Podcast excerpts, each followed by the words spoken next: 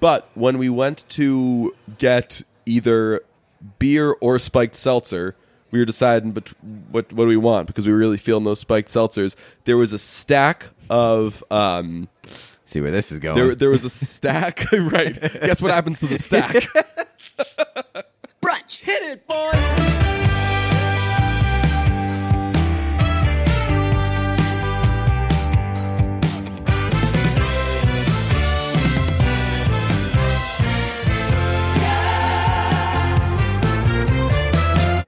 lifetime has passed since our last episode. it really does. when feel was that the way. last time we recorded an episode? I don't know, but I did. Uh, I do remember that I didn't feel great about it. I remember that, and I yeah, I, I, it wasn't that bad an episode. I thought it was not. I felt like we had been on a heater, and and that one kind of took I, the notch down. A The little bit. episodes have gotten better of late, and you're right. You were you did ruin that last episode. Yes, I, I am remembering. I now. came away not feeling. you were uh, very bad Not feeling like I contributed very much. But seriously, I, I can't. Well, I'll tell you. This maybe this doesn't uh, bode very well for it. I don't remember a thing of that. the only thing I remember is when we were done. You were like, hmm, "Not our best," and I was like, "Oh, I didn't think it was particularly bad." But I don't remember a single. What did we talk about? Uh, God, God, I don't even know. The Bruins.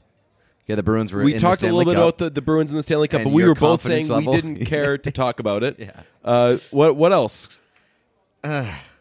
Uh, Did we what was- watch what was anything? even the name of the episode? I don't even recall. Also, like legitimately, when did we record it? It couldn't have been last week. It was last week. I mean, it- It was. Uh, it was Wednesday because the Bruins played no on Wednesday. Thursday. No Wednesday was the game seven. There's no way we did it Wednesday. wasn't Thursday the game seven? No Wednesday. Maybe then we recorded Tuesday because we recorded the day before game seven. Okay, what could we have t- been talking about? Were we still on the the? the, the I don't know, but the only way to follow up a, a s- a maybe bad episode is to then spend the next episode just talking about the bad episode. oh no, that's true. See now you're in your head. No, no, no. I'm I'm just making a joke. Okay. Uh, Uh, it, it was called Too Many Johns. Someone has tried Spike Seltzer. I remember. Okay, too many. I remember too many Johns was like the only time that either of us laughed. Okay. I do. remember- So I think I edited that episode, and I think I, I said too many Johns, and like you had a little chuckle, and I was like, all right, well, there's the big laugh for that episode. uh, and the if we're looking for what was in that episode, additionally, the it was after Pride. The- yeah, right. Now, I mean, I'm I'm just saying, like, based off the description, is not much help because it just says DJ and Pete go to the grocery store.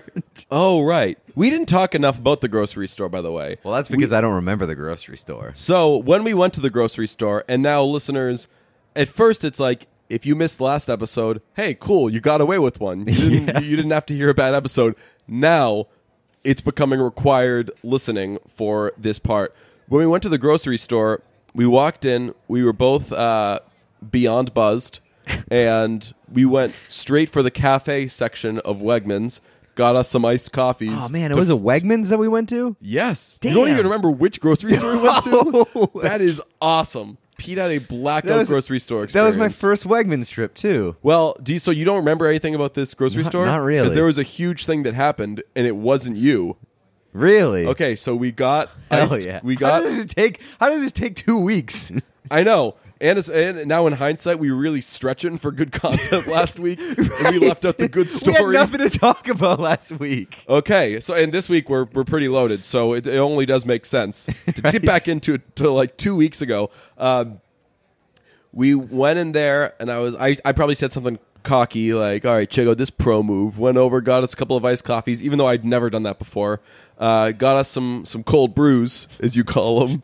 yes. That's probably one of my favorite things you've uh, you, you've in, invented is right because even though it's it, they're called cold brews, you're the first person I ever heard switch the emphasis to make them cold brews.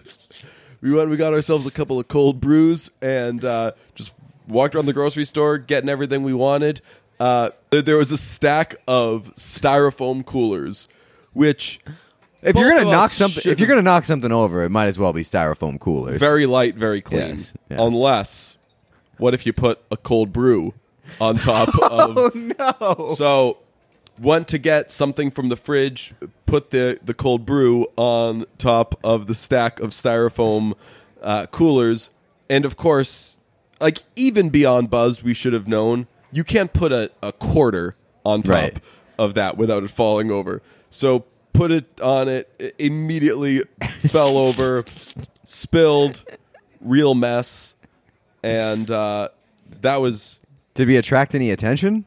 we didn't, and I was kind of annoyed because I, I felt bad. I wanted us to get to the bottom of it. Uh, I used to work at a grocery store. Same. I've I've cleaned. I've I've been the the cleanup on aisle Dave guy before, and uh, there was nobody around, and I felt bad that somebody was going to happen upon it. Oh, did we just book it out of there? I like we walked around, or I, I did. I, I don't. You may have not have even seen it from, Right, from well, what I'm hearing. I now. I, uh, I vaguely remember an iced coffee being spilled now that you mention it. Yeah. but I don't remember like the circumstances of it. you still crushed your cold brew, and then came back, and we had dogs and burgers and listened to music and stuff. So you had. I remember the, porch chilling. That I Yeah. just don't remember like the hour or so before that. That's a big. It may, I don't know if I said this last week. Uh, if so, we're bringing all the good stuff from last week onto this one. But that's a big uh, wedding move. I do that at the end of a wedding reception. I make sure that I get some coffee Okay. because my, my body just doesn't have it to to last and like party uh, past like more than two hours uh, of drinking. I just I'm, everything in me just wants to go to bed. So uh, I, actually did that when I was in Charleston. We did like a, a big nice dinner, and at the end of the dinner, I got coffee at like ten thirty, and my friends thought that was weird. D- it I- doesn't keep you up. no, it's it it just barely uh, holds my body back from Okay. falling asleep. All right. Just I, I I drink a lot of coffee. Yeah, I mean, same, and and it doesn't necessarily like affect me like it affects other people in terms of of drinking it late. Like I know there are people that are like, I can't have coffee after six o'clock, or Right. I'm not going to sleep tonight, and I, I can do coffee after dinner. I love coffee after dinner, Oh, yeah. um, but I don't know if I could do it at like ten thirty if I was going to bed anywhere before like three o'clock. I was going to say uh, it was it's a funny observation that you ended up needing coffee to just make it to like a little uh, cookout situation. Yeah. But in hindsight, Did I need it? abs- Am I the one who said that I needed it? No, I, well, I'm saying like you went right back after and died. Yes. Uh, I, I, but it's it's not weird because that's just your classic day drink. Yeah, I mean, I, I would have made it no matter what. Like, and I'll say made it in in quotation marks. Well, yeah, like the, the the the possibility of food is like the little carrot Yes, that, that yeah. still kind of keeps you going. yeah, I mean, I would have made it. No, I, I think I just I no matter how much I'm drinking, I will keep continue going Ah. until like I literally like cannot anymore. Coffee is not going to save me either way. See, that's where introducing coffee can be a little dicey because then you're playing with the okay, your body is still up and PED. functioning beyond when your body is like my body is so drunk that I'm supposed to I'm Right. not supposed to be awake anymore. Right. All right. So- well, so I'm it- glad you saved that story. Yeah. It, it, it took two weeks for us to make last week's episode a good one, but I feel that we finally did it. All But right. yeah, th- it ha- it has been forever. The Bruins have since uh, lost the Stanley Cup final. Uh, I don't know if we care to talk about that. I'm very annoyed with people who are like, "Stop saying that it was like an, an upset. The Blues, the Blues won, so therefore they're the better team." And blah blah. Like, I hate when people act like the better team can never lose. Right. I mean, well, it's it's Like the Patriots be, were undefeated in 2007, went into the Super Bowl with a shitty game plan and lost. You want to tell me that the friggin' Giants, whose defense came alive in the playoffs, was the best team that year? Get out of my face. Right. I mean, well, I mean, sports is stupid if if the better team always wins because then there's no surprises. Then why do we- there's no right. upsets. Right. So you want to tell me Columbus was better than Tampa? right. No. I, yeah. I, I mean, I also saw that people were, were criticizing you for saying that it was a choke. It was. This like the series was a choke. I, I don't. Yeah. Like Game seven went well, once. Game once the second goal in Game seven happened, it should not have been expected for the Bruins to win. I would say, I, I feel like choke takes away too much from the Blues. Choke is disrespectful. And Yeah, that- it that's the only thing. It, it's it's totally uh, for lack of a better term thing. I would say the Bruins blew it rather than the Bruins choked. Right. So then, but then you're It's like, pretty much the same thing. but- cousins. yeah. Right. It, I mean, it just. I feel like one gives a little bit more respect to St. Louis.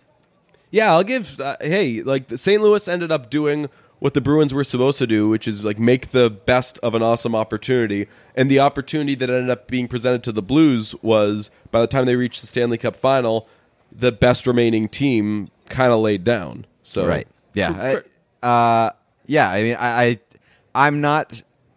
I don't want to talk about it too much. Yeah. It's still the wound is still fresh. Um, but congratulations to. Are we giving Gloria back to St. Louis officially? Uh, officially, we aren't. Okay. We're uh, we're gonna sit on it a little longer this summer. Uh, you can still say, "Hey, we learned over the weekend." You can still celebrate even if you lose the Stanley Cup. So, Oh my God. uh, Bruins fans, I got some criticism for that. What'd you- what was your eh, take? My my take was that I'm fine with them partying. I'm fine with the the Bruins players partying. It, whatever they they deserve to blow off some steam. But hey, maybe leave the uh, the skiing goggles and shirtless dancing on top of the bar at home. we have very similar takes. My biggest issue was with the Grand or whichever graphics person was working that night that it said congratulations Bruins. Yeah, but that's not that even made the Bruins' it look like fault. they were cel- right. It's it's not, but it, it it gave off the appearance more of celebrating, and I don't know that they would tell you that they were necessarily. well, it certainly looked like celebrating when Brad Marchand is on a dude's shoulders with ski goggles on, like dancing. Here's my defense of him, though. Uh, what if he began the night drinking it off, and then next thing you know, you're a drunk person, and as long as you're not breaking the law, you can kind Sure. of pass stuff off on, hey, that that that wasn't me. Sure, That- but at some point, I think you have to realize that you're the in- night got away from me. He can say. yeah, I mean, I'm sure it did, but at some point you have to have like the wherewithal to realize that you're in Boston, a few days removed from losing Game Seven of the Stanley Cup Final, and that maybe you shouldn't be in ski goggles without a shirt, like tearing it up at the Grand. Uh, what kind of thing Go that somewhere normally else. you're not supposed to celebrate would you like to go What? out and celebrate? What kind of thing that you normally are not supposed to celebrate would you like to go out and celebrate? Uh, a death. That's a that's a big one. Well, that's a that that's big in uh, Europe, yes, right? I don't know. They well, yeah, they have the uh, what are they called? Irish, Irish wakes? funerals? Irish, Irish wakes, yeah. yeah. I'd for sure, and they do that in uh, in The Wire as well. Yeah, yeah. I was gonna say that too. Uh, I don't think that's Europe though. what's that? I don't think that's Europe. No, it's uh, But there is hamster. I don't think anyone knows where uh, The Wire takes place. Yeah, right. It's that's one of those shows where like they never show It's a, license non, it's a plates. nondescript. Uh, right. It's place. like The Simpsons. yes. It's the the city actually is. Do they have? They never say a city in No. The Wires, right? No, yeah. in The Wire. It's uh, I don't even know if it's the United States. I mean, they're speaking English, but you never know. the uh, the main actor and uh, what's the the the, the uh, politician's name? Carcetti. Yes. Uh, he's in Sing Street. He's also in Game of Thrones. He is. Yeah, we've had this Oh, I discussion. thought, I thought they were two different people. And I like made up a uh, talk show host You guy think to that- be like, that- yeah, yeah, yeah. Every time this guy ap- appears in a different show, you just think it's like a different version of the same guy. yeah, I don't understand the confusion. You don't understand the uh, the uh, the profession of acting. exactly. Wait, so it's this like- guy not only is he an actor, he's also a politician, and it's a Game of Thrones. So he's he's a, and he's a dragon. Wow, this guy. Hey, this, this guy, wears looks a lot ex- of hats. This guy looks exactly like the uh, mayor from The Wire, except he plays a music agent. Yes. he's, he is a music agent. Uh, so good for him. Speaking of, when's he a music agent? Uh, or a manager in uh, in Rocketman, Oh, right. He's what's his face? Uh, or not Rocketman, uh, Bohemian Rhapsody. Right, but he's also in. uh Right? Oh no, no, no! Somebody else plays him. Yes, I, I also from Game of name. Thrones, Richard Madden. Really? Yeah, also from Game of Thrones. So if they make what's oh, the guy's I, I know who Richard Madden is. Really? Yeah, he was Okay. in Rocket Man. Uh, if they what's that guy's name? The the manager. I, I'm drawing a blank, but he uh, he worked with Queen and he worked Right. with. Uh, I mean, if he if he manages a a different John Reid, John Reid. John Reid. If John Reid manages uh, other famous actors who are getting biopics, congratulations to the cast of Game of Thrones because they're staying in business. uh, on the subject of Sing Street and people we love who have been in musical movies. So you're thinking, oh, what's he going to say about Lucy Boynton? Wrong. Talking about Lily James, everybody. Mm-hmm. Talking about her in Baby Driver. Talking about her in a little film called Mamma Mia 2. Mamma Mia, Here We Go Again. You might know it as that. By the way, haven't watched that in forever, and I know that like I'm kind of overdue. So by the time I watch it, it is really, really gonna pop. Love that movie. Uh, yesterday comes out a week from now, and I've realized I'm kind of it, that movie has gone from oh I'm really excited to see it. Uh, I hope it's good to like this better rule. Why? What? What? Uh, what put it over the edge? I don't know. I'm just I'm just like very very excited for it. And if it's bad, I'm gonna end up being more disappointed. Like I don't care that uh, Across the Universe is a stupid horrible movie. I hope that triggers a lot of people because maybe you're realizing as I say it, oh wait, that is a stupid horrible movie. Across the Universe sucks. I if don't this think- ends up being Across the Universe, I'll be very disappointed. I don't think that that's like a controversial take. I think a lot of people. A lot of people agree. are making fun of it right now. Yeah. A lot of people are mocking it. Shouts out Kellen. He's big time Really? Yeah. Okay. I know uh, Jeff Lowe does not like Across the Universe either. Good. It's about time he had a uh, correct music movie take. I'm excited for yesterday. Uh, I think it's a cool premise, Mm-hmm. um, but I don't know. I, I feel like there's a a, chan- uh, a pretty significant chance that it falls flat. I think that morally, it's like a weird premise. Like, at, at any point, does this guy feel bad? Yeah, I'm, that I'm sure that something that I don't know technically doesn't exist. I'm sure that that's going to be addressed in the movie, and if it doesn't address that, then they're they're missing a huge fucking plot point. Uh, if there's th- this has happened by the way in movies, of course. If you've seen Hot Tub Time Machine, uh, Rob Corddry's character goes back in time, right?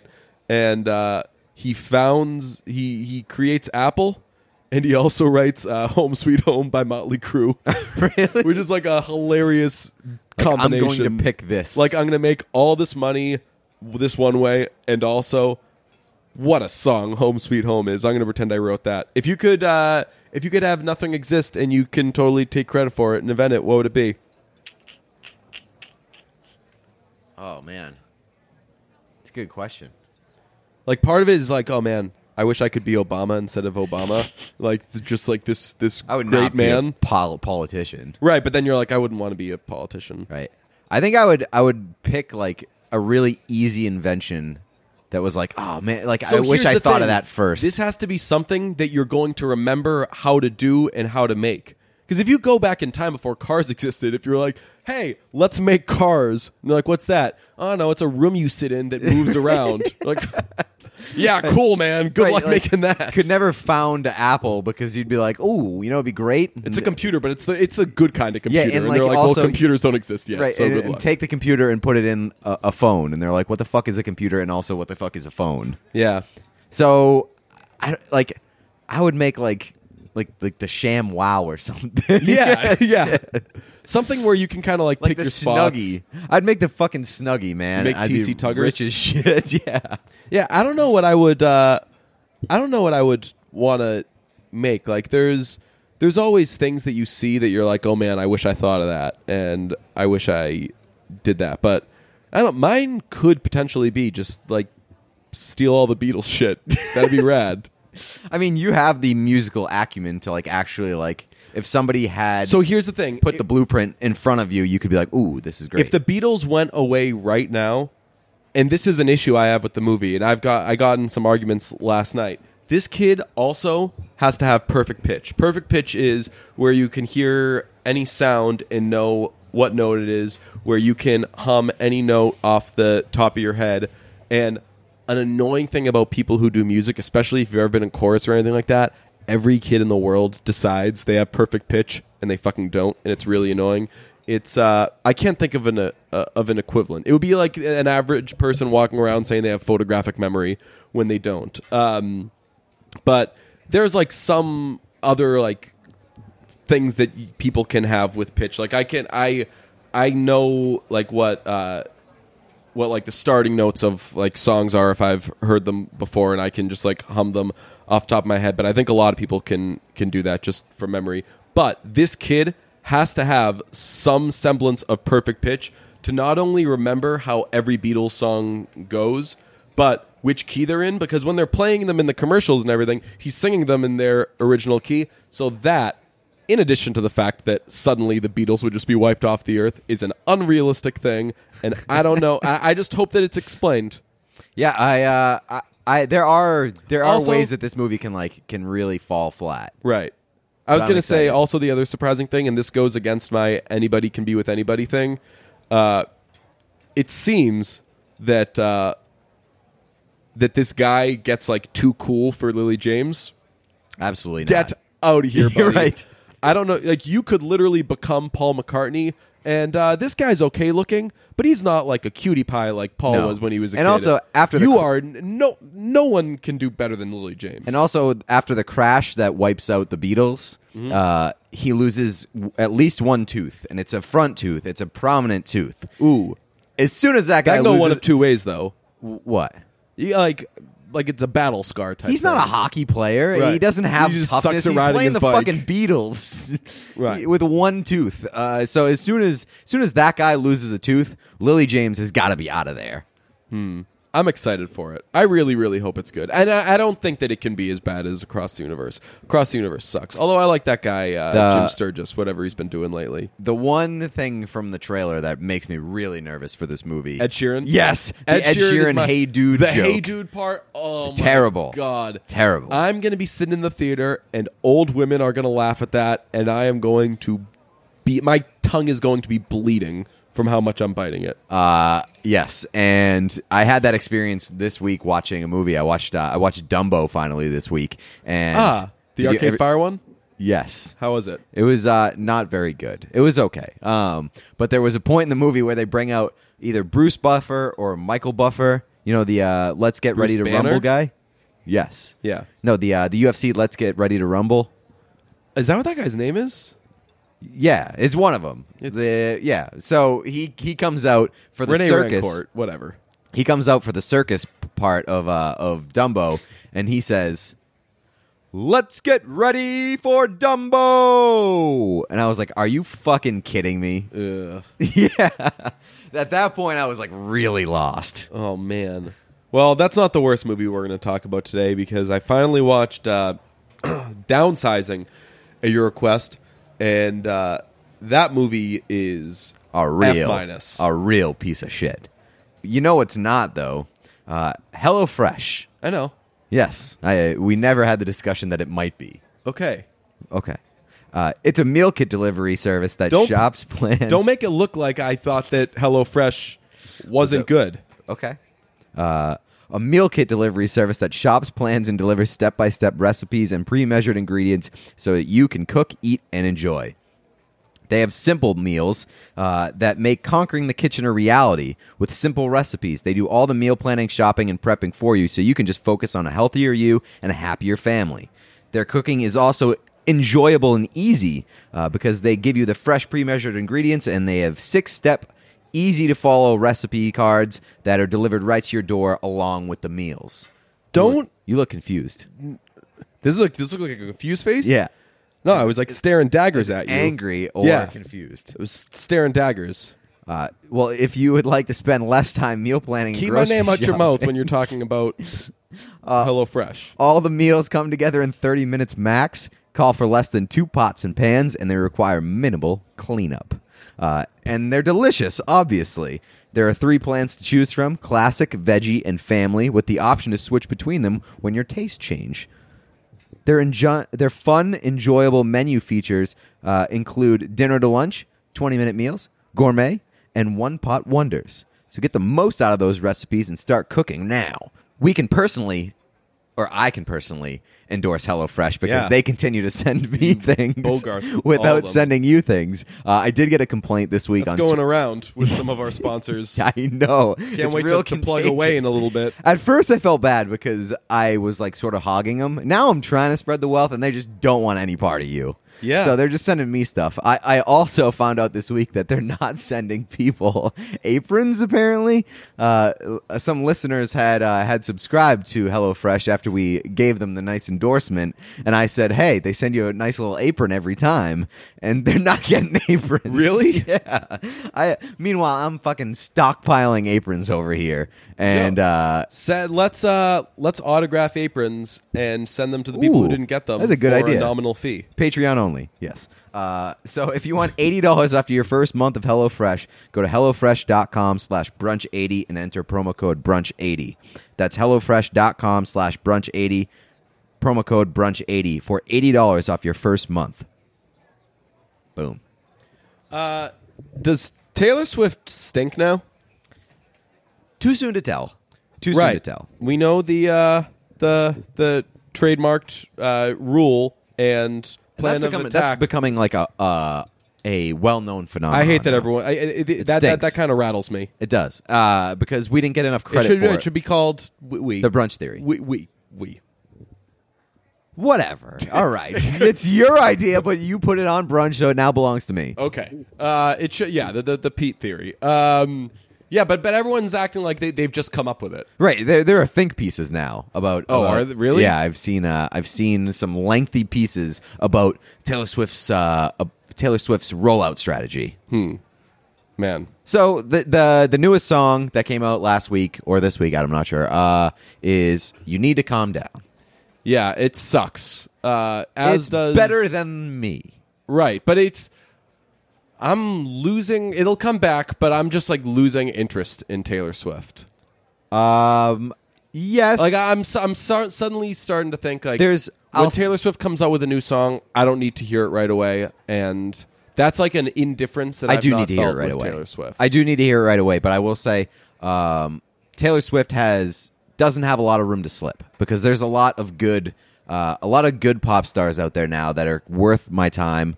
Uh, namely, Carly Rae Jepsen. Yeah, there are- always will be. I hate that. Uh, I don't like that. Uh, I got to shout out Ellen. She raised the question: Is Carly Rae Jepsen? You want to know why she than- raised the question? Because Why? I said it. Oh, So Well- she jacked it from me, and now I'm jacking it from her. okay. Uh, I don't. I don't. I don't think that that's a good uh, take. I think that you can do that as long as you're willing to compare apples and oranges in other ways. Like there, Carly Rae Jepsen plays to a very different audience than For sure. Taylor Swift. They make different kinds of music, but because they both fall under the white girls who do pop umbrella, they'll get compared to each other. Same reason I don't like when people say, uh, "What's the big deal with Beyonce? Rihanna's better than her." I'm like, why can't they're they're very different. Why can't Yeah. you enjoy both? Just because they're they're both like non-white women who chart, that doesn't mean that they're the but same. But but the like the context of of me comparing them was like I get more excited about the possibility of of new Carly Rae Jepsen music more than Taylor Swift at this point. I think. That also shows a little. Um, that shows a little uh, sophistication on your part. That because everything that Carly Rae Jepsen does isn't going to be like a top forty automatic hit. She's gonna do more stuff that she knows she has her fan base. She knows that they're gonna like it, so she can do something that's not necessarily going to be a smash hit.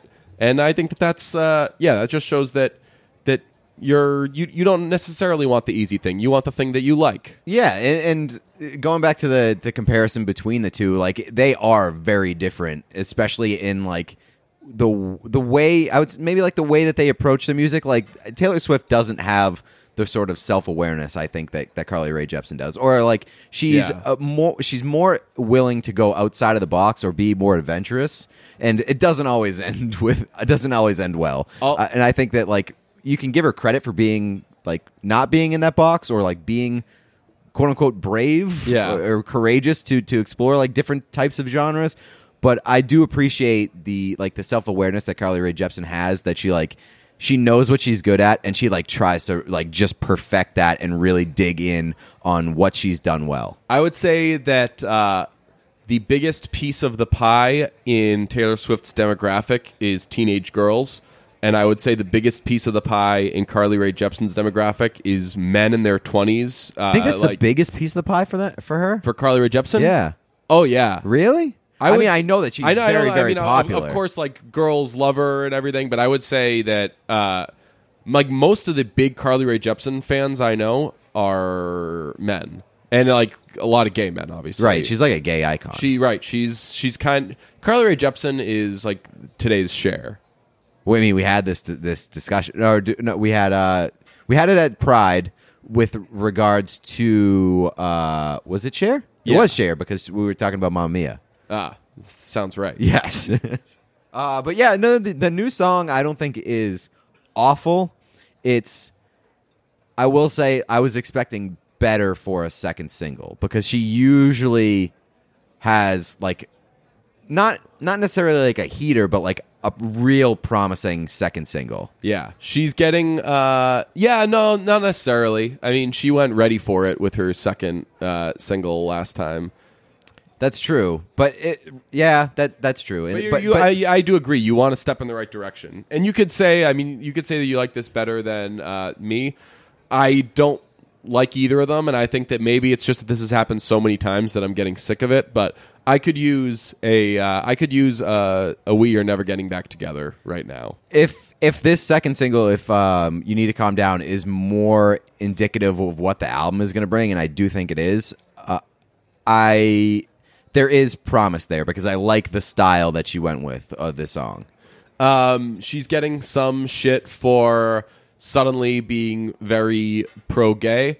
Um, I guess I kind of under I, I I understand that you could say like, hey, this is uh, what took you so long, but also I think that when when someone that important and with that big of a voice Right. uh, it's finally does it, even if it took longer than you thought, I think that that's that's huge. it's big, yeah. And I mean, she would get criticized for not not saying something or not supporting it if she stayed quiet. So I, I, I did see that she was getting criticism for like inserting herself in like the uh, like the LGBTQ Yeah. uh, like discussion and and trying to like I don't know if they if she's been called like trying to make herself a poster girl for it, but like I- just think that that's sort of like a reach. You- You're criticizing somebody for supporting. I would just say like if she's thing. doing that, then like use the hell out of her. like right? Yeah. I mean, yeah. I, it smells like cigarettes. Getting like a wafting of cigarettes Not here. you are a big cigarettes guy. Uh, no, but yeah, I, I just like that's everybody wants to criticize her for everything at this point in time, Oh yeah. and it's like I get it, but also, come on. Yeah, I was annoyed with the. Remember, like the the I wrote about how Taylor Swift hasn't renounced or denounced Trump. Right. Which like she's got nothing to do with him. Right. And yes, I'd love her to, but I don't. But if doesn't- you if you need Taylor Swift to tell you that Trump's a dick for you to think, huh, maybe Trump's a dick, then you're an idiot. Right. Also, uh, I when I was listening to the song, I was like, "Is this song about Trump?" Because it easily could be about Trump. Uh, I haven't listened to it enough. I the the second time I heard, But I mean, you just- need to take several seats. My head exploded from douche chills, and then I turned off the song. Uh, yeah, I mean, I mean, just like look at the lyrics. They a, a lot of it. Uh, she talks about like going after people you don't like in tweets, um, things like that. Uh, so Unfortunately, she could be talking about literally anybody. anybody. Um, but what did you think about the video?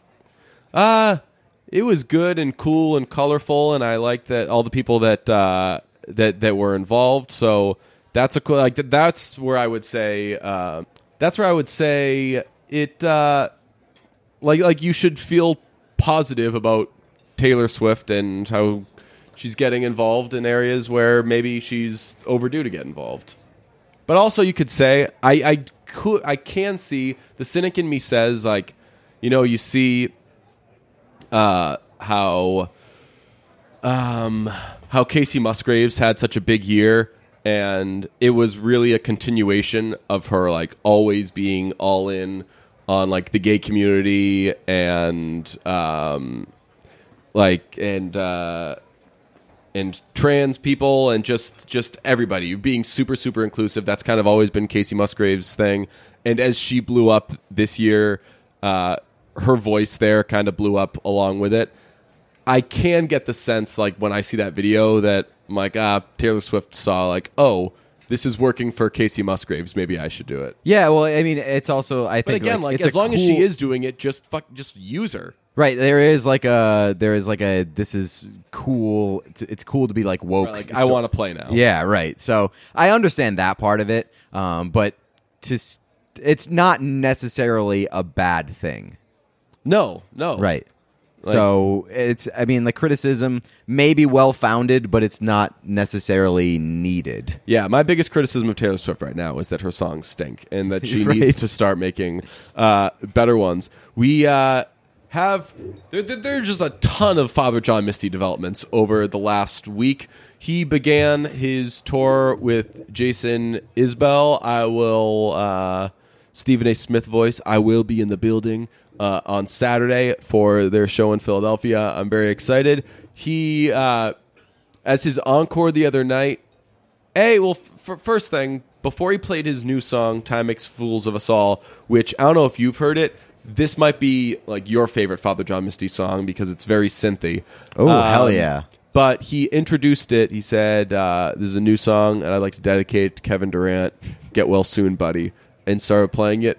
Uh, the least surprising thing, or like the least surprising celebrity friendship in the world, might be Josh Tillman and Kevin Durant Why do you say that?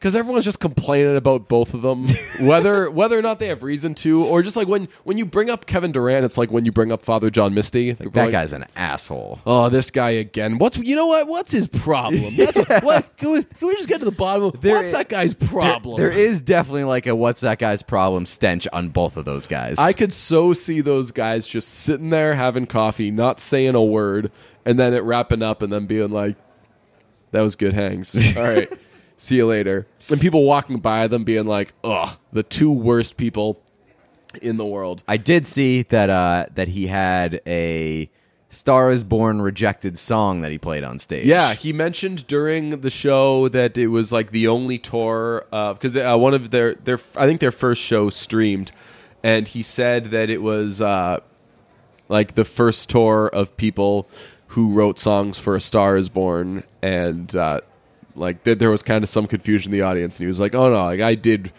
I did submit a, s- a song for A Star Is Born, and it was rejected. Uh, he said it was he said there would be like no place in the movie for the song and it would just be horrible for the movie and then he came out for his encore and started playing it and then got his band to play along even though they had clearly never heard the song before it's fucking Here it is. hilarious. As long as you've got yours, baby, I can go and get mine.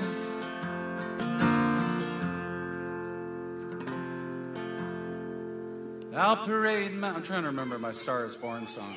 I'll parade my fishing barrel right beneath your loaded eyes. Though I know it may sound cruel, inconvenient for you and ugly, but I'm too handsome to sit and pine. So you tell me what's a man to do? Get ready for it. When a man done lost all his pride. Oh! As long as, come on, guys, with him.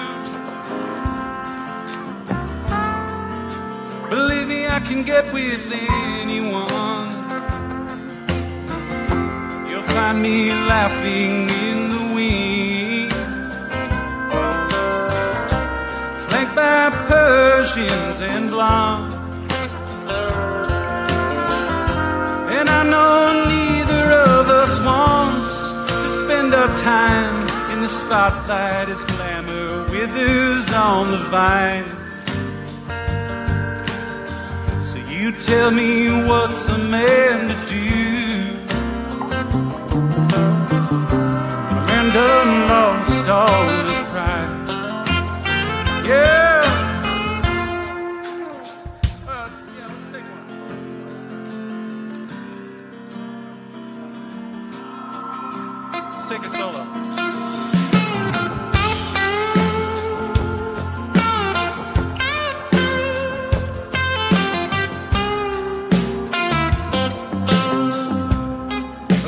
Imagine I'm a time traveling Bradley Cooper. It works, right? Yeah.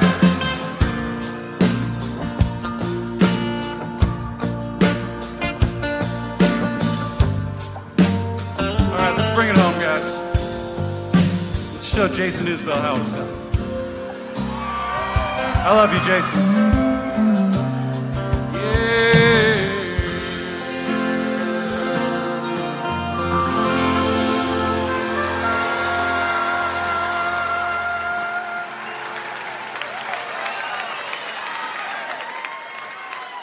One more time.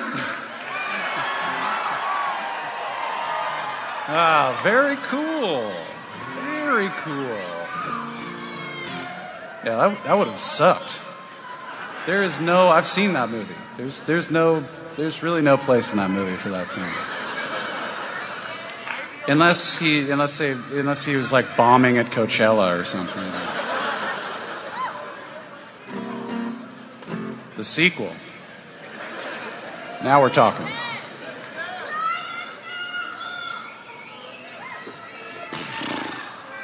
All right. That was fun. I think we're going to add that to so you can hear like he so he wrote that he wrote this song that song um, when he was writing songs for I Love You Honey Bear and that was between his first and second album and it was when he met his wife and he'd said in an earlier interview that uh, he wrote so many songs for that second album and then when he met his wife he realized like how horrible and fake a lot of the songs were. And he said only like two or three song two or three of those songs made it onto the album and the rest ended up being more kind of self-aware songs and songs about like his idea of love and how it had changed.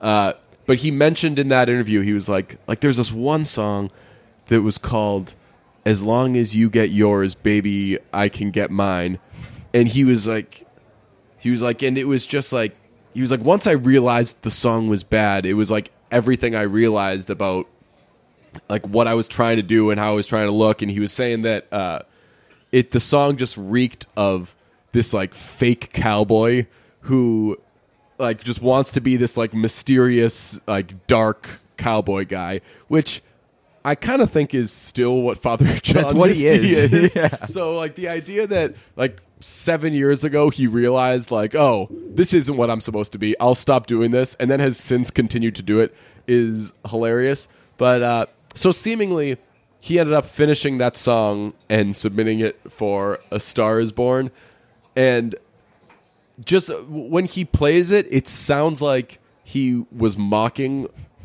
the movie despite having never seen it. Like, like imagining Jackson Maine singing that is just it, it would sound like Jackson Maine making fun of himself. Right. And uh, I, I mean, the best part to me was the video of, of the band trying to play because, like, they're not smiling or anything. Right. They're just completely serious, trying to follow along with this song, and just it's just an absolute disaster. Oh yeah, after the first verse, he does like the "Come on, come on, come on, everybody," and they're just like, "Uh, uh, yeah." I uh, I don't know if he's going to keep playing it. I hope so, and I hope that it doesn't get any more polished. He did say after, what is he? He's like, "Cool, very cool." yeah, he's, he. I think he literally says like, uh, "This one might stick in the set list."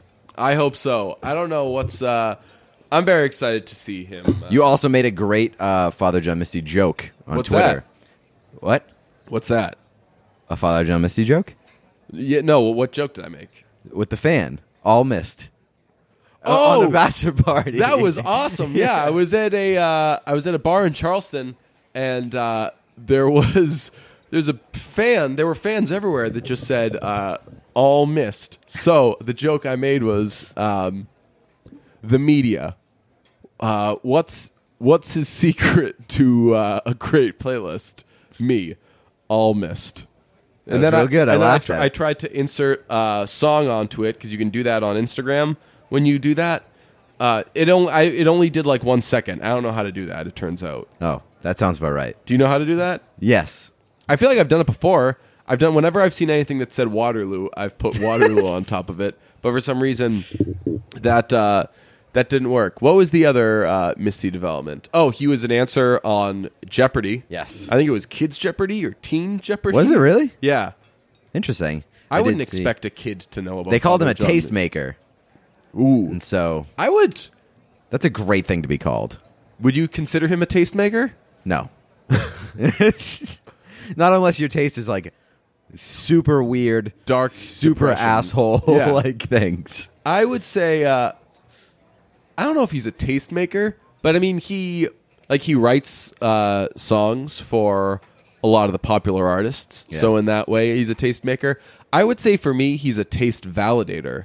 That's true. Yeah, he's. Got, I think that like street like people have said that uh, Bible webiso- webisodes has uh, like made them feel okay with with being who they are and everything like that. Father John Misty makes me feel okay about who I am. Like That uh, is not just like good. that is not good. a weird guy with who certainly has a sense of humor. You don't you can't exactly tell when he's being humorous. Right. So uh, so that's why he's a taste validator for me because at least with me, I would say that 60% of the time it's pretty clear when I'm joking. Yeah.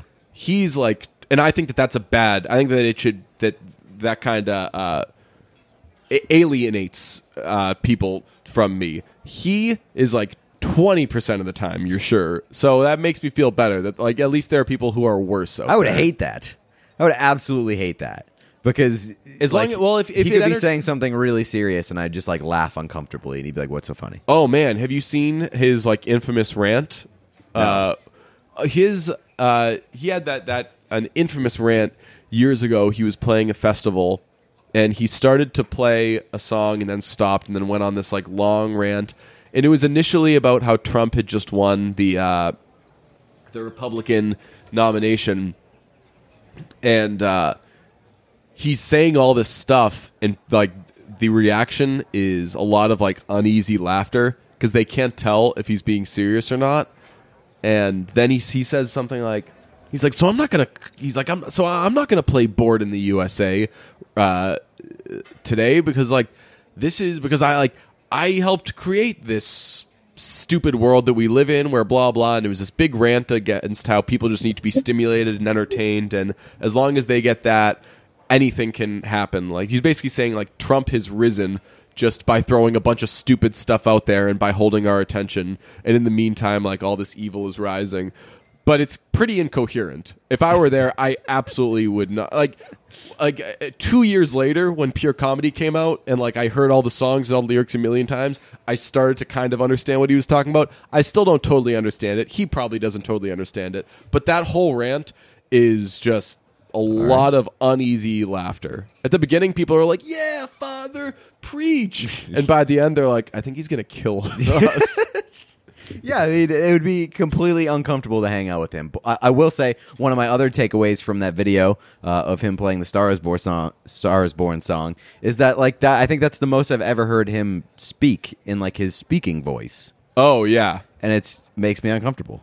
yeah. He, uh, what did he? Like halfway through, he was like personable that set, uh, and halfway through, after one of the songs, he was like, "Everyone's having a good time," and then like before he started to play the next song, he was like, "To clarify." That was not me asking, is everyone having a good time? That was just me commenting on the fact that right now everyone's having a good time. Yeah. That's pretty cool that we're all that we're all enjoying this. And then went on and played the next thing. He also referred to um, what did he call Jackson Maine? He said Bradley Cooper's character uh, Darius Rucker. Classic. He, he, that, that guy. Uh, he's he's a real cut up. You know what can also cut you up is razors. Oh, no. And you don't want them when you are holding your razor and there's blood everywhere because you're holding your razor the wrong way, and when you hold it really tight, your hand begins to bleed. Fellas, we've all been there. Ladies, we've all been there. So, did you know that the average guy will spend 3,000 hours of his lifetime shaving? Not necessarily. what if he dies young? Don't waste four months of your life overpaying for poor for performing razors. Get Harry's, a razor that's so sharp you can shave less and will save you money. Just $2 per blade. Now I know what you're thinking. So sharp? That doesn't sound good if you're holding it the wrong way and it cuts open your hand. Wrong. With Harry's, you always hold it the right way. Here's what I love about Harry's the closeness, the smooth glide, the low price, and that if you're not holding it the wrong way, you are getting out of your shave with clean hands. Completely safe, FDA approved. Join the 10 million people who have tried Harry's. Claim your special offer by going to harrys.com slash brunch. Harry's founders were two regular guys tired of getting ripped off and overpay and paying for overpriced gimmicks. Uh, like vibrating heads, flex balls, handles that look like a prop in a sci-fi movie. All of those things sound super sexual. Those are just some of the tactics that the leading brand has used to overcharge you for years. Harry's, on the other hand, makes quality, durable blades at a fair price. Just $2 per blade. To keep prices low, they cut out, that's Ooh, right, wow. the middleman. Pretty dark. Harry's bought a world class blade factory in Germany. No bad things have ever happened there. It's a factory that's been making some of the best razor blades in the world for 99 years. And now they provide great great quality at factory direct prices with a 100% quality guarantee. If you don't love your shave, let them know and they'll give you a full refund. Get a trial set that comes with everything you need for a close, comfortable shave. We're talking weighted ergonomic handle for an easy, clean grip, safe. Five blade razor with lubricating strip and trimmer blade for a close shave, rich lathering shave gel that'll leave you smelling great, and a travel blade cover to keep your razor dry and easy on the go. Listeners of Brunch can redeem their free trial set at harrys.com slash brunch. Make sure you go to harrys.com slash brunch to redeem your offer and let them know that we sent you to support the show. Pretty neat. Good stuff, man. Pretty clean. You nailed it. Uh, yeah. Uh, you wanted to talk about summer looks. Oh yeah, summer looks. What are you doing for summer looks? Going back to blonde, that's for sure. Nice. It's coming. I'm still not positive that you're not blonde. That's what everybody says, and it's so annoying. My hair is clearly brunette right now. It's clearly brown. I don't know because my hair is brown and it's No, a your lot hair is, darker like, than black. yours. Yeah, but no, there's no such thing as black hair. All right. Well, you're, you've got dark brown hair. I've got light brown hair. Light brown is not the same as So what would you so light brown? What would you, that that that looks an awful lot like what? It's not blonde. Blonde to me is like straight up blonde. um, yes, but I I I, I supported your blonde look. Uh, Well, I you supported a second time. Yes. I don't uh, really know what I'm doing summer look wise. I'll say that right now, my hair has probably. Uh, I'm enjoying my hair the most I ever have. Like I, I rarely think that it looks terrible. It's uh, it's got a lot of character. Yeah. Uh, I don't know what to do about facial hair though, because I right liked- now, I liked the mustache, but I don't think that you can have the mustache and the hair, if um, like in a non-ironic way. right in a non-pure comedy Father John Misty Yes. costume kind of way. Uh, I've thought about the mustache again, but I think that I need to take like a two-year break from a mustache. Ooh, that's a long break. because I always do mustaches for like periods of time, and I but I I'm afraid that if I that if I completely shave right now I've just got like a bad beard going. If I completely shave, what if that makes the hair look bad? Yeah, I I sort of like what you've got going on now. It, it's like it it they complement each other. I think uh, yeah, I think that I'm just gonna keep the beard, even though the beard, even though like I I have a historically bad beard. It's and not really not that bad. and the more it grows now, uh, the more I realize I have quite a few gray hairs in the beard. Who cares? What- Uh, it's a weird look when you like. I I would say that I have like 100 total beard hairs, That's fair. Yeah, I, and if two of them are one of my goals in life is to go gray, not necessarily like full gray, but I would love to be a salt and pepper guy. Salt and Pepper is just a, a terrific look. Speaking of which, uh, they showed Harrison Ford at a thing. I was watching some extra thing or whatever. And I was going to remark, like, wow, Harrison Ford looks great as an old guy. But then I realized Harrison Ford has always been Always been an old right? guy. Yeah, Oh, he's always, definitely always been, an old guy, too. He's a always babe and an old guy. Yeah, Indiana Jones. That guy was ninety. I don't necess- I don't think that I would call him a babe anymore. He's no, well, his He's hair too looks old. so good. Oh, really? Can you be too old to be a babe? I think that uh, Sam Elliott still looks good. Yeah, that's true. I I, I don't know. How old is Sam Elliott though? Like seventy? Seventies, I would say. Okay. Yeah, I, I don't know. Harrison Ford, I, I think he he definitely can still be considered a babe just because of like the aura that he carries around. Yeah. But like just looks wise, he's not necessarily a babe. Has Harrison Ford ever done anything wrong? Because I'm always cautious with Harrison Ford, just because I feel like he and uh, Mel Gibson have kind of served a lot of the same purpose over the years. They've just hung around too close together. yeah, even though, like, for all I know, they've never even met each other before. But right, like Harrison Ford and Mel Gibson have done a lot of the same stuff. I guess. Like if you're casting a movie, you'd say like, "Hey, I want a Harrison Ford or a Mel Gibson type." Yeah, I, I think that that at this point Harrison Ford is like well above that. Really? Yeah, well, it probably helps that Mel Gibson had his fall from grace. Like Mel Gibson did Daddy's Home too.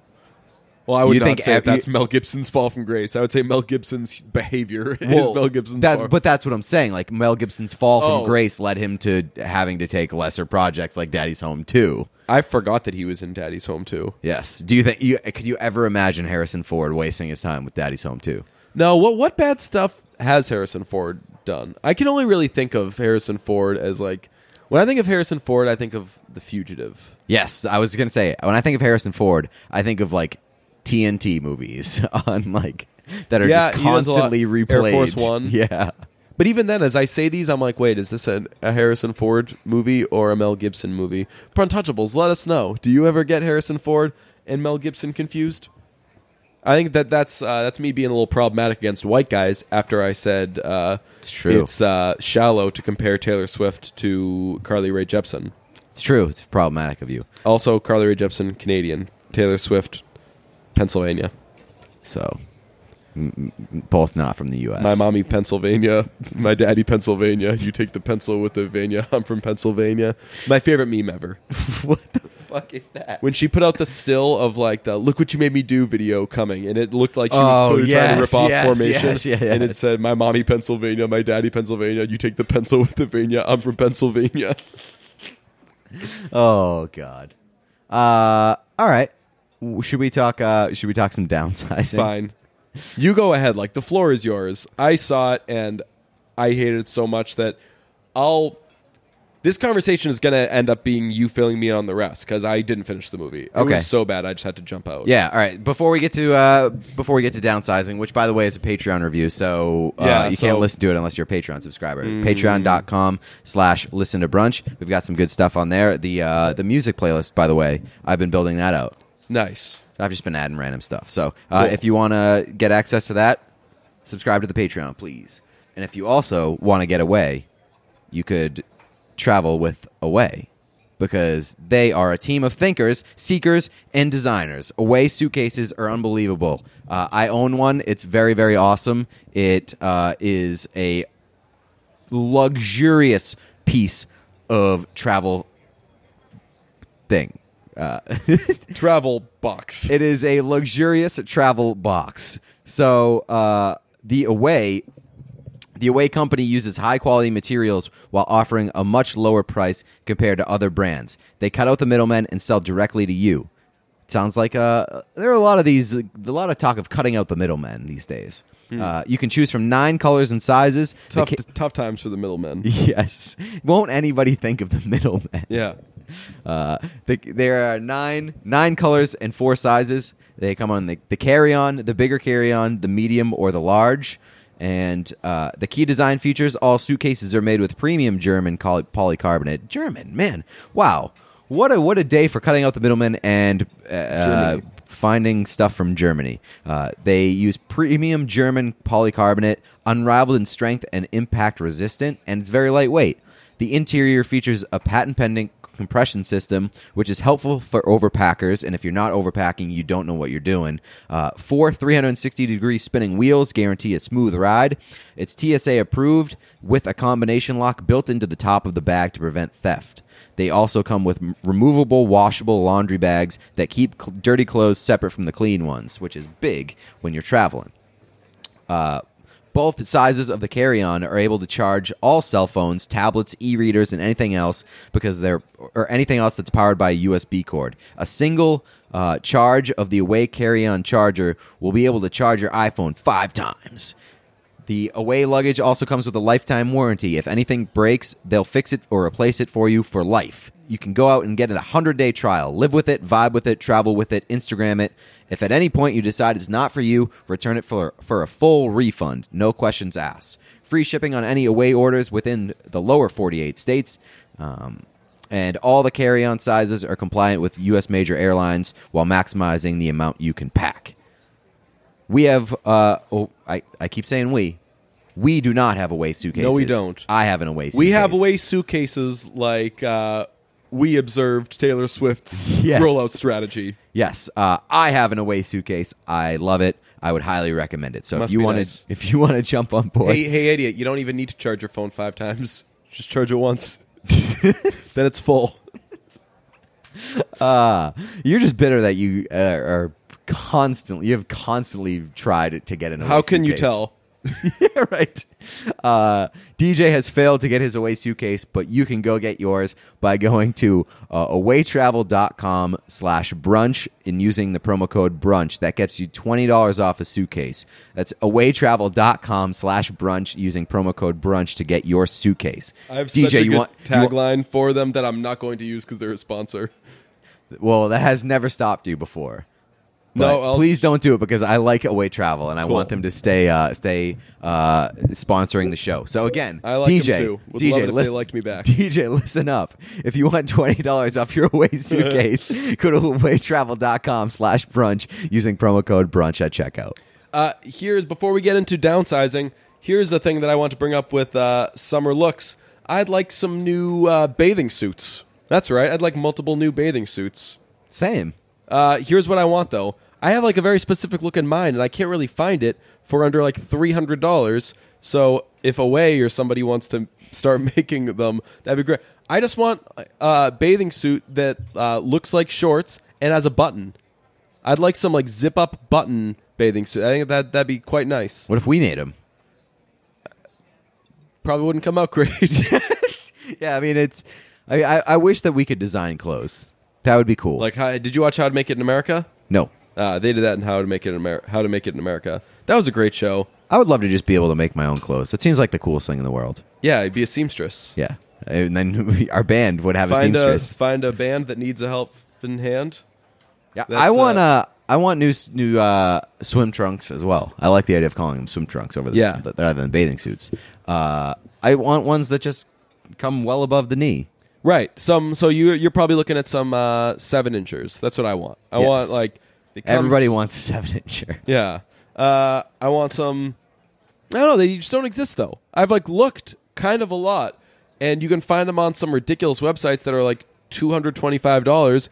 We still talking about bathing suits? Yeah. Okay, okay. Bathing suits aren't supposed to be. Uh, the, the, the dick joke was just like a.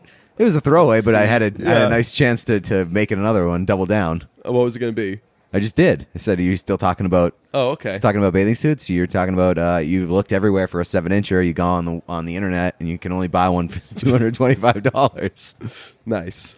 Uh, there was something on Amazon the other day that was very phallic. I forget what that was, but uh, yeah, that's a, another dick joke for you. Um, yeah, why, why, why, but why, why haven't like swimsuits evolved to look sleek and modern and cool? Why do they always have to be baggy little like? Yeah, I, feel like, like tutus. I if anything, ba- bathing suits are going in the wrong direction. Or Why? They have they been going in the wrong direction. Like they they're just getting longer. They're They getting getting like more- fatter? more, patterns. Like a lot of pockets. Like my issue is just like like keep it simple. I don't want them necessarily skin tight, but they just like they're they're they're poofy and they're wrinkly and they're they're stupid. And I'm not. I ain't swimming unless unless I'm looking good. Why won't they? I ain't swimming unless I'm styling. Right. I ain't swimming Boom. unless I'm styling. That's the that's the brunch promise of 2019. So if anybody wants to point me in the right direction, why aren't there cool looking swimsuits? I don't know. Like I I I don't know what kind of swimsuits they wore in Mad Men, but I'm thinking that if they were to shoot Mad Men right now, what kind of swimsuits would they wear? I would think they would be some straight thigh highs. not uh yeah, not fat, not poofy, just solid color with a zipper and a button on top. That's what I'm trying to wear in a swimsuit. I'll t- what's your favorite swimsuit right now that you own? Uh, I have three. I have a uh, purple one that's okay, but the uh, the the rope, the string again. I don't want a string in a bathing suit.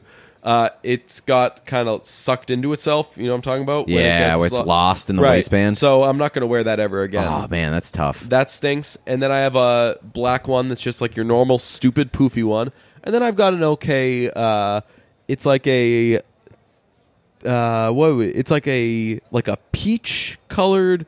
Uh, it's like a peach and blue gingham one. That's that's probably my only cool one. All right. I uh, my favorite uh, my favorite swim trunks are uh, they're like baby blue. They're Yeah. like just above the not just above the knee, but like a few inches above the knee. Great length. When you jump in the water, Ooh, like change color. they don't change color, but they reveal. They get uh, wet. Yeah, they reveal. Yes, they get wet, and they reveal uh, anchors. That's kinda cool. Yeah, it's it's a very very cool thing, and it's uh it's uh, fun to play with because like once the bathing suit dries, it goes back to solid baby blue, and then if you take like a handful of water, you just throw it on your uh, your swim trunks, and you'll have some some anchors. Uh, Anton Khudobin had a goalie mask like that, and he was very excited to That's show right. us it. He said, that's "Hey, so you guys want to see something cool?" We were like, "This better be cool." And he took his new mask, poured some water on it, and it did. It it revealed anchors or whatever it was on. Like, what's the purpose of that? You don't like you don't play goalie while submerged in water. Uh, They spray the water bottle but on you there. spray you spray wa- the water bottle all over your mask and your face. It just seems like a pointless feature. Yeah, well, I mean, you're a backup goalie. Just trying That's to, true. Just trying to have some fun. All right. Uh, yeah, on downsizing, that was legitimately that movie was so bad that I wasn't even interested to see how it finished. All the characters stunk. Somebody said when I said, uh, "Hey, this movie's the worst," someone said, "Oh, well, so and so is in it and she's great." Well, not in this movie. She wasn't because nobody was good in that movie. no, definitely not. And uh, th- so Christoph Waltz, who I normally uh, the like. biggest waste of Christoph Waltz. It's Yeah. insane. Uh, I have strong, strong thoughts on downsizing. I had gone into it. Uh, I saw it like about a month ago. I'll say that. I went into it knowing that it was pretty heavily criticized and that it kind of flopped, and um, it had a pretty promo- pretty big promotional rollout campaign. Like it was somewhat hyped, and it came out. If I remember correctly, it came out at like a in movie season, oh, really? late in the year. Yeah. Um, Who was expecting stuff? yeah, and so I was like, I'll give it a shot. Maybe people had said had been like too critical of it. I watched it. I strongly believe that that movie, pound for pound, is the biggest piece of shit that's ever been made. Yeah, it's. I think like, it's worse than the Snowman. Like because the, the, the Snowman and Bohemian Rhapsody and like really bad movies we've seen, there are things you can point to. You can say, oh, well, like the Snowman, there, there was apparently a money problem, and uh, you know they never finished making the movie. Uh, at least during the Snowman, while you're watching it, you're like, ah, man, this is pretty bad. But like, Right. I, I, I hope that they kind of like bring it together, and Right. it just never goes anywhere. And you're like, ah, man, that sucked. Watching downsizing, I was actively being like, what the fuck is happening? and it just right keeps now? taking on new directions. Yes. they, get, they make it worse and worse and worse. The only thing that I was even remotely interested in halfway was uh, a potential love story between uh, Matt Damon and uh, a girl that he helps with physical therapy. And that was it. I was like, d- do they end up kissing or something? And then they kissed, and I was like, all right, cool. Well, I don't Now care what? if they have Yeah. sex, so whatever. Uh, yeah, and it's just like another thing that makes me really, really fucking mad about this movie is that it is completely not the movie that it was advertised to be. What was it supposed to be? It was supposed to be about the about downsizing and just like you would you would imagine that like it's about Matt Damon's life after downsizing and just like so down by downsizing, he means he gets made into a miniature person. Right. And like he lives in a miniature community, and I, w- I figured that it would about be about life in that miniature community and some of like the the the troubles that come with Yeah. transitioning and just adapting and and maybe the the the relationship between actual fucking real life big people and the downsized people and how they coexist together in in this like new new world they completely fucking abandon like the even the premise of downsizing halfway through the movie. Oh yeah, at first uh, when they're about to downsize, a guy raises the point. He's like, "Hey, uh, do you think that you should that once you're small that you should have be able to vote as much as normal sized people? Uh, you are not helping the economy. Uh, you're not participate- participating in a lot of the things that the country kind of needs. Downsizing is basically a means for these people to uh, it just everything becomes way, way, way, way cheaper because instead of living in a house that costs hundreds of thousands, if not millions of dollars, you're living in like a dollhouse, which probably costs like two hundred dollars or something Right. like that. So everything is way cheaper. Uh, food is way cheaper because you're barely putting any food in your body. So it's just a means of like, hey, this is a way of living much cheaper. But there are some obstacles that can be presented. Again, like the relationship with uh, normal sized humans.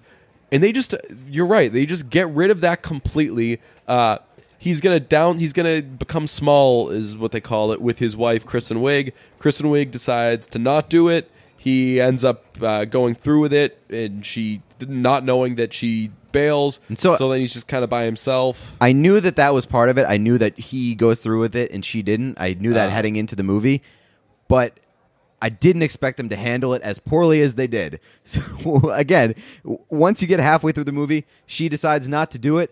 And no that's like 25 minutes into the movie it's. I think it's probably like a little bit. so much no like pretty much and I, maybe not 25 minutes but i would say at most it wasn't 40 halfway. minutes. So yeah, it wasn't halfway. and But the movie's two hours and 20 minutes way too fucking long. Yeah. Um. So I knew that that she was n- not going to downsize.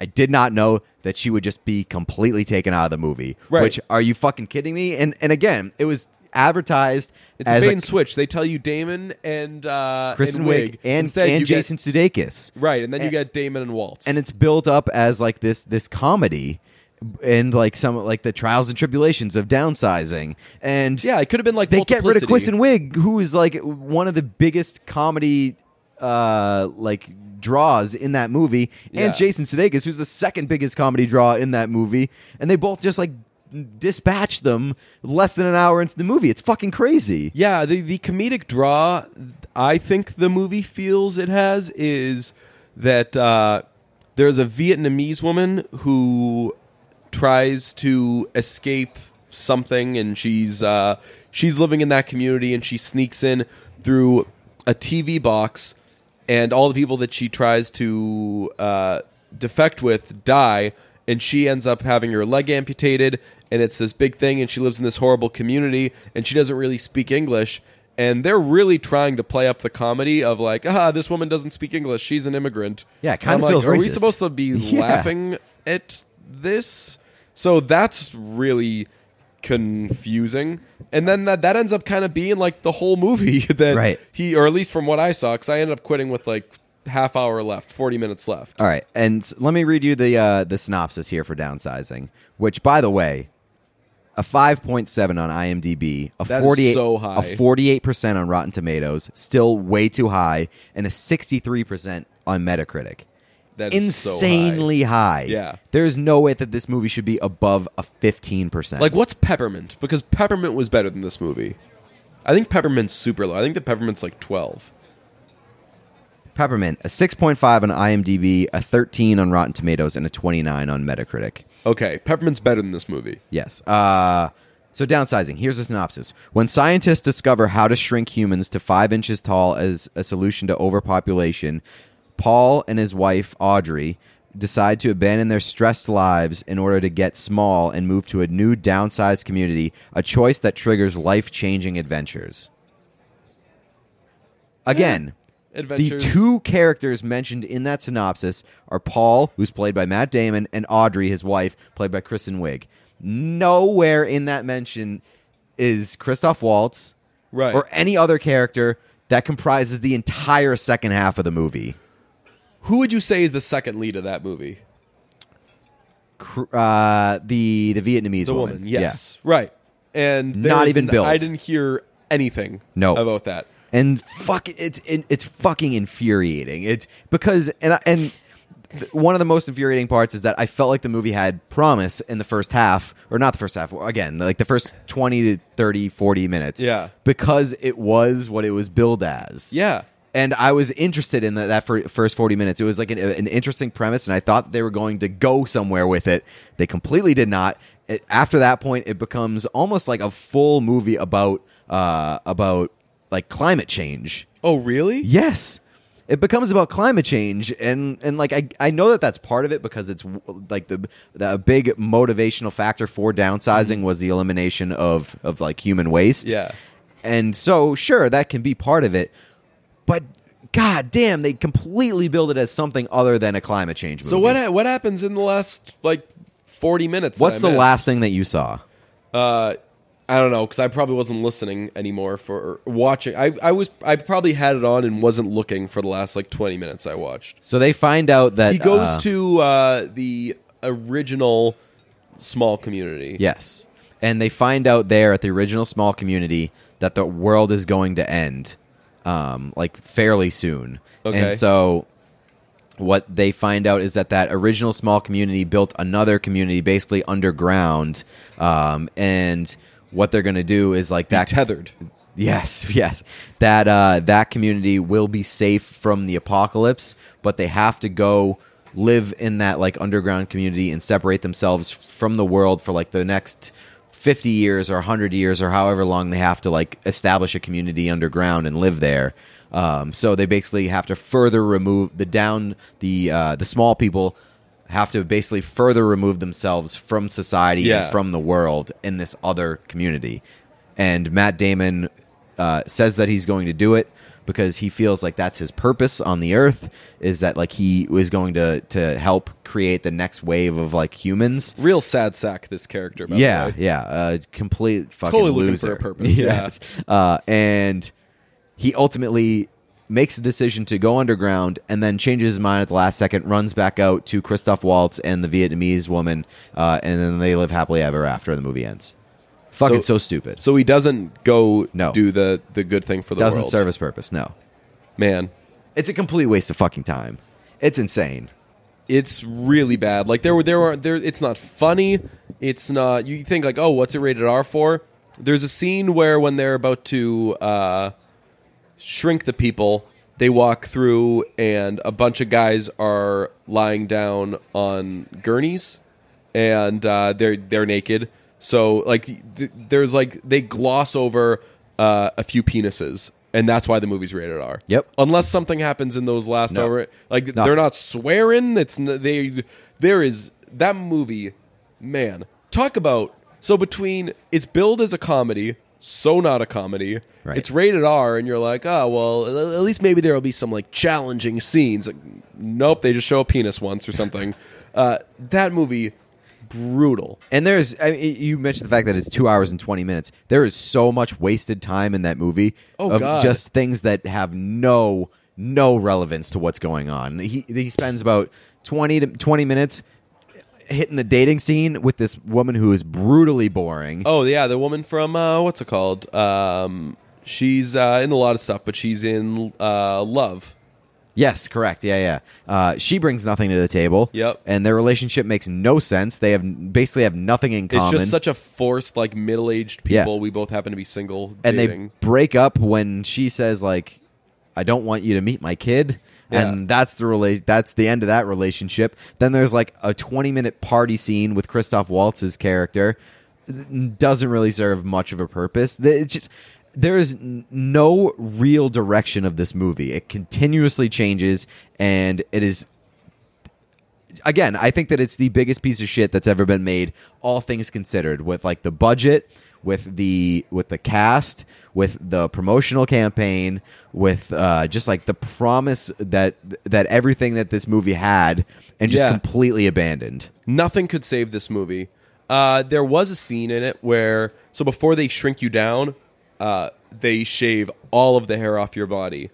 And 66% of men actually start to lose their hair by age 35. Once you've noticed that thinning hair, Matt Damon, it can be too late. Is that hairline slowly starting to move backwards? Any bald spots yet? Best way to prevent hair loss is to do something about it while you still have time. It's time to get a handle on those precious locks. I ask you, you want a bald spot to pop up uh, on your hairline? You want your hairline to start receding? Or you want to do something about it first? Why do guys turn to weird solutions or do nothing when they can turn to medicine and science? The solution is forhims.com, a one stop shop for hair loss, skincare, sexual wellness for men. Thanks to science, baldness can be optional. Hims is helping guys be the best version of themselves with licensed physicians and FDA approved products to help treat hair loss. I'm not talking snake oil pills. I'm not talking gas station counter supplements. I'm talking prescription solutions backed by science. Hims was created by a guy who knows uh, some men's health conversations are easier online than in person. Not if it gets on the dark web, but we'll get to that later. No more awkward in-person doctors visit visits or long pharmacy lines. Forhims connects you to real doctors online, which could save you hours. It's completely confidential and discreet. You just answer a few questions, and a doctor will review. And if they determine it's right for you, they can prescribe you medication to treat hair loss that is shipped directly to your door. Get the hair loss treatment everyone's talking about. It's featured in GQ, Men's Health, Esquire, Brunch, Playboy, just to name a few. Order now. Brunch listeners uh, can get started with the Hims Complete Hair Kit for just $5 today, right now, while supplies last. See website for full details and safety information. This could cost hundreds if you went to the doctor or a pharmacy somewhere else. Go to forhims.com slash brunch. That's F-O-R-H-I-M-S dot com slash brunch. Forhims.com slash brunch. Damn. Uh, so I'm looking at the Wikipedia page for downsizing, Oh, yeah? and uh, and I'm finding out some se- some several things. Uh, Reese Witherspoon was originally attached to the project with Paul Giamatti and Sacha Baron Cohen. Who Sacha Baron Cohen would have been be Christoph, Christoph Waltz, yeah. Uh, Paul Giamatti must have been uh, Matt Damon's character. Um, Paul Giamatti's the lead, right? Uh, which would have been unless unless what's uh, Reese Witherspoon is uh, Matt Damon. that that could be true as well. Uh, I cannot imagine That's more Paul, Paul Giamatti, uh, Giamatti getting over Reese Witherspoon. I could do like one eighth of a movie of uh, Paul Giamatti if he's playing Kristen Wiig. I could do that. Uh, it was later announced that Alec Baldwin, Neil Patrick Harris, and Jason Sudeikis had joined the cast, though Baldwin later dropped out. I forgot that Neil Patrick Harris was Neil actually in this Patrick movie. Harris uh, was good in it in in such a sloppy way that I couldn't tell. Like, did they just make this movie poorly, or is his part supposed to be sloppy? I think it was supposed to be Yeah. sloppy. Uh, I watched that a couple times. to make also sure. mentioned is uh, Margot Martindale, which I've, Who's that? I feel like I've heard that name so many times recently, and people are just talking about Margot uh, Margot Martindale all the time now. It's everywhere. It's the real buzz about Margot Mart. What I have no, I've never heard that name. before. Really? I yeah. Now that now that it, I've never heard it like before about a month ago, and I feel like I've heard it every single week Hmm. since then. And I think that she's just somebody who pops up in a lot of things Ah. uh, because it says among the smaller roles and cameos are Margot Martindale as a miniaturized woman on a shuttle bus. That's just like a line in the, in the Wikipedia thing. So I think that she's probably just like a bit actress who uh, who is in a ton of shit. Very good move on uh, going back and seeing who was once attached to the project. That's always fun to do It is. when you see a movie, Yeah. especially. Uh, Especially when you get to l- point at those people and say, "Hey, good fucking job! You avoided a disaster." Right, right. Um, speaking of, you mentioned the like forced relationship of uh, Matt Damon and the woman from Love. Saw a great tweet today about relationships, uh, and it's serious. Yeah, sex is great, but have you ever experienced the pure joy that comes with finally getting over someone you had feelings for, and the realization that you don't care what they have to say anymore? First of all, that sounds like whoever wrote it has, Has not, not gotten, gotten over the person they had feelings for. And it reads like, man, if I can just get over this person, it will be so great. Maybe even better than sex. but yeah, I, mean, if if you are thinking about the person, you're you're not over them. Oh, totally. The, the the the entirety of getting over somebody is not thinking about them. Yeah, the the only times that I've been like, "Wow, I'm completely over this person," is like when they come up or something, and it's always so far removed. Like, uh, uh, getting somebody, like getting over somebody, at at least for my crazy ass, is a lot like getting off a medication, where like, yeah, you can stop taking it, but it's still in your system for, uh, say, like sixty days, something like that but you extrap- extrapolate that to mean whatever it would mean in, in terms of getting over a person. So, like, even when you're like, okay, I've moved on and stuff, in your body, you're still not totally over them. Right. Like, if you ran into them, you'd still probably be thrown for a loop or something like that. But uh, yeah, this stuff always makes me laugh. Like, the A, just the idea that this tweet, uh, I quote tweeted it with, like, uh, hell yeah, I'm here for uh, indifference is better than sex takes, which is basically what the person is saying. Like, hey, sex is great, but you know what's better? Not like, caring like, about things? not feeling something. Like, Like, what kind of sex are you having? right? Uh, It's basically that's basically my my take to all of these. Like, hey, sex is great. sex is but- great, but, let me Like, tell what- you how little sex means to me. Right? Are you are you having it? Because mm, no.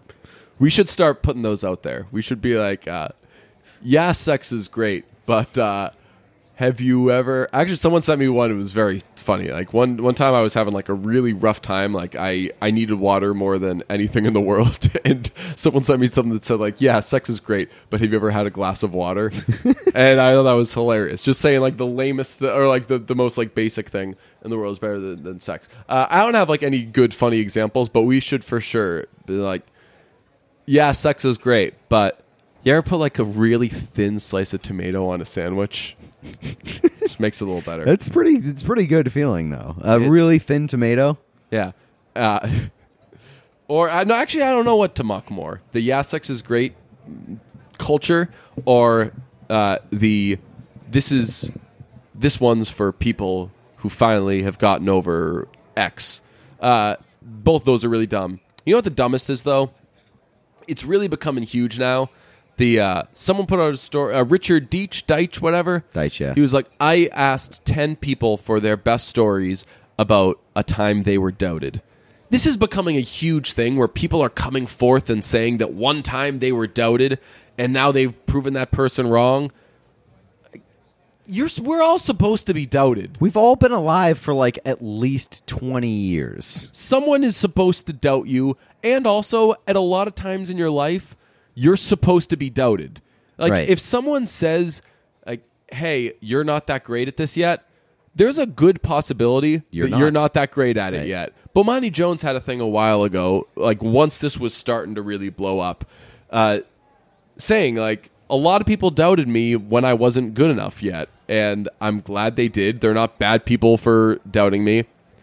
But this whole thing, man, it's it's all part of this like every person other than you is a bad person culture. We've existed we've uh we've created that like if, if somebody doubts you, if a teacher says like you're not doing uh, well enough or you're not trying or like unless they're saying unless it's like the Jaylen Brown thing where a person a, a, one of his teachers said like I bet you end up in jail. Yeah, Where it's like there's a there's a huge gap between doubt and being like a fucking asshole and like Right. just uh, rejecting somebody. Yeah. Uh, if if you are doubted, I hope that it feels bad and that it hurts and that it motivates you and that you I don't know like what are we supposed to feel that we're all like the best and that we've I mean, it's the uh, it's the participation trophy argument where it's just like sometimes you have to lose. yeah. Uh, did you jump on Burt Breer by the way? I, Everybody uh, did. I jumped on him and I said, uh, I said the trophy clearly says champions. Because It did say yeah, yeah. I was like, uh, that's all I wrote. And then afterwards, uh, somebody had pointed out to me that like there's glue in the picture, so he's Yeah. clearly trying to put it back together. Um, and so, uh, like, expert job of trolling by Burt Breer. So, c- congratulations to him. The internet Uh, is so mean to Burt Breer. it the is. Internet, the internet is convi- like the internet is hellbent on turning Burt Breer into like Donald Trump, which is so funny because Burt Breer is a he's like the, the nicest, sweetest guy in the world. Um, he did a lot of like honest reporting on the Colin Kaepernick situation. So I think that like he kind of brought forward a lot of things that uh, that didn't serve people's arguments best. So I think that people decided that he was kind of an asshole. Uh, but he's so not an asshole. And this whole participation trophy thing was so funny because a as as you said, like if you cared enough to really look into it, you could see that uh, it was a broken trophy that he that uh, his wife actually was was gluing back together because his he ended up telling the story on the Rich Eisen show or something. But one of his sons uh, broke the other one's trophy, so as they're gluing it back together, he posted it with like dad, like father of the year. Uh, I forget what else he said. it was uh, hashtag play like a champion, Oh, hashtag play like father of the year. Yeah, but even so, like, even if a person had broken their, what was it, four year old child's part, uh, participation trophy, that doesn't make them a bad dad or like a bad person. It's a it's a stupid whatever move, but the the whole participation trophy thing and that anybody cares about it either way, is so Well, so thi- stupid to me. I mean, I, I, I sort of disagree there. Like, if you're breaking your fucking kid's uh, trophy, your four year old's trophy, But like, say he did that as a say he was like, this will be a funny tweet. Like, this kid is like doesn't even like he's not retaining any of this. He doesn't care. This will be a funny joke. but who's to say that the kid is not retaining any of that? Like, because if, he's too young to retain it. yeah, but he's he's old enough and like he's he's there enough to be upset by it. If, if it if it uh, if it, if if it actually does negatively affect him for like uh like n- not like traumatically, but like if he's bothered by it, Yeah, then it's a he mean thing does to have do, and it's- he does have a chance to retain it because you do remember like childhood traumas like that. Uh, So like there if you're if you're being an asshole to your kid, your your own 4-year-old kid for like the sake of internet points for so the internet can be like a f- section of the internet can be like, "Oh, what a hero." Yeah, but you know you're not getting internet points there. You're doing that to you're not getting the, only people who care about certain the only people who care about the participation trophy argument are the people who get mad when people complain about participation trophies. Not necessarily. I do think there is like a, a section, a segment of the internet, and people who are like, "Yeah, fuck participation trophies." Well, th- th- those people are idiots anyway because participation trophies have always existed. basically, yeah. Like, people- youth sports are founded on participation. At the end of every year, there's either a banquet or there's a something, Right. and they give you, depending on uh, how much your town's dues cost, uh, you're either getting one of those ribbons, the red, white, and blue ribbon with the like very fake gold thing on it, and then it's Yeah, a picture of whatever sport it is, or you get, or they have a banquet and you get a trophy. right, it's not. It's, yeah, right. It, it's not always been a trophy, but there's always been like participation rewards or awards. Yes. Yeah, totally. It's basically again like you have to pay or your parents have to pay dues for you to pay play whatever sport. That's like the little uh, thing you get back. It's like the uh, it's like the bottle return Yes, thing. You yeah. get like 5 cents back after paying uh, a dollar for it. But yeah, the people that were lining up to tell Burt like what a bad guy he was, it was like, "Oh man, this is just peak Twitter." And I'm not necessarily like against like the hey particip- participation trophies suck argument, but like you got to draw a line somewhere. I'm like so you- indifferent. You you you can't like punk your four year old and uh, like make your four year old cry just to like prove a stupid fucking point that won't even be received until he's older anyway. Like Yeah. wait until the kid's seven, eight, nine years old before t- giving him the lesson. Like, hey, sometimes you got to fucking lose. It's just so funny that there's like th- th- that was never even a th- this. These are things that didn't exist before Twitter. Like it was never even a thought when I would get my participation trophies as a kid. And I'm an old man. I'm 31 years old. Like I, I'm like supposed to be in the range of people who are saying, "Oh, in my day there weren't participation trophies," but there were.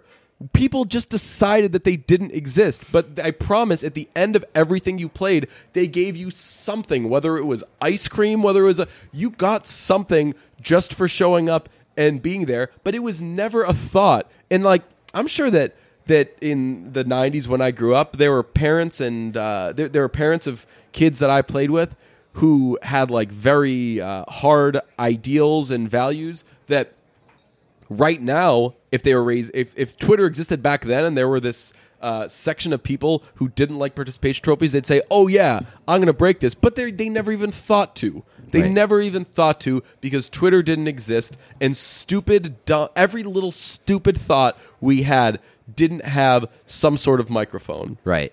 Hey, how's this? Uh, yeah, sex is great, but have you ever broken your four year old's participation trophy? Oh, that's terrific. Away. Maybe we'll even give you stuff.